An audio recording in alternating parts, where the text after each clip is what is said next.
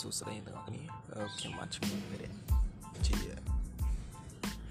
កសិករម្នាក់សប្តាហ៍ខ្ញុំរស់នៅ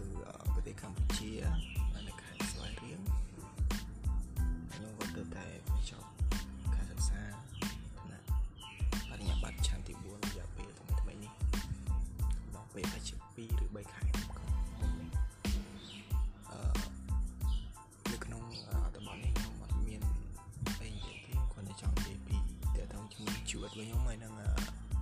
យ៉ាការយល់ឃើញនឹងចំណេះដឹងតិចតួចដែលខ្ញុំបានរៀនមកហើយជំនាញដែលខ្ញុំរៀននេះគឺផ្នែក technology